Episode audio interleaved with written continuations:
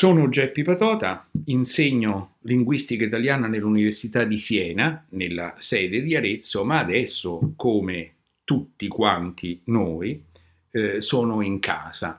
Eh, qualche volta mi annoio, qualche volta eh, no, eh, come tutti quanti voi. Se per caso siete annoiati di stare in casa, allora bisogna che pensiate, come sto provando a fare io, alle tante parole associabili alla parola casa.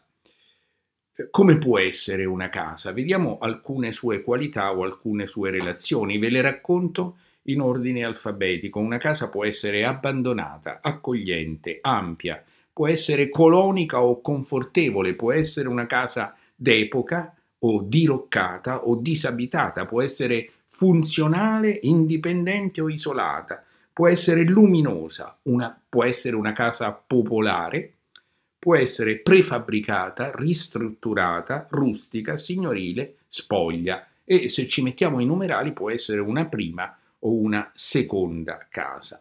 Quali sono le azioni espresse da verbi associabili alla parola casa?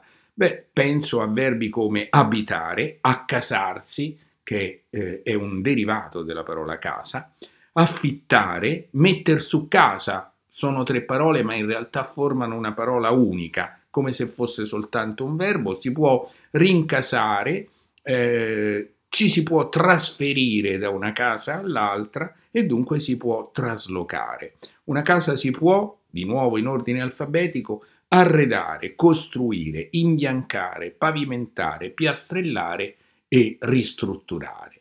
Insomma, come facciamo ad annoiarci se rimaniamo in casa?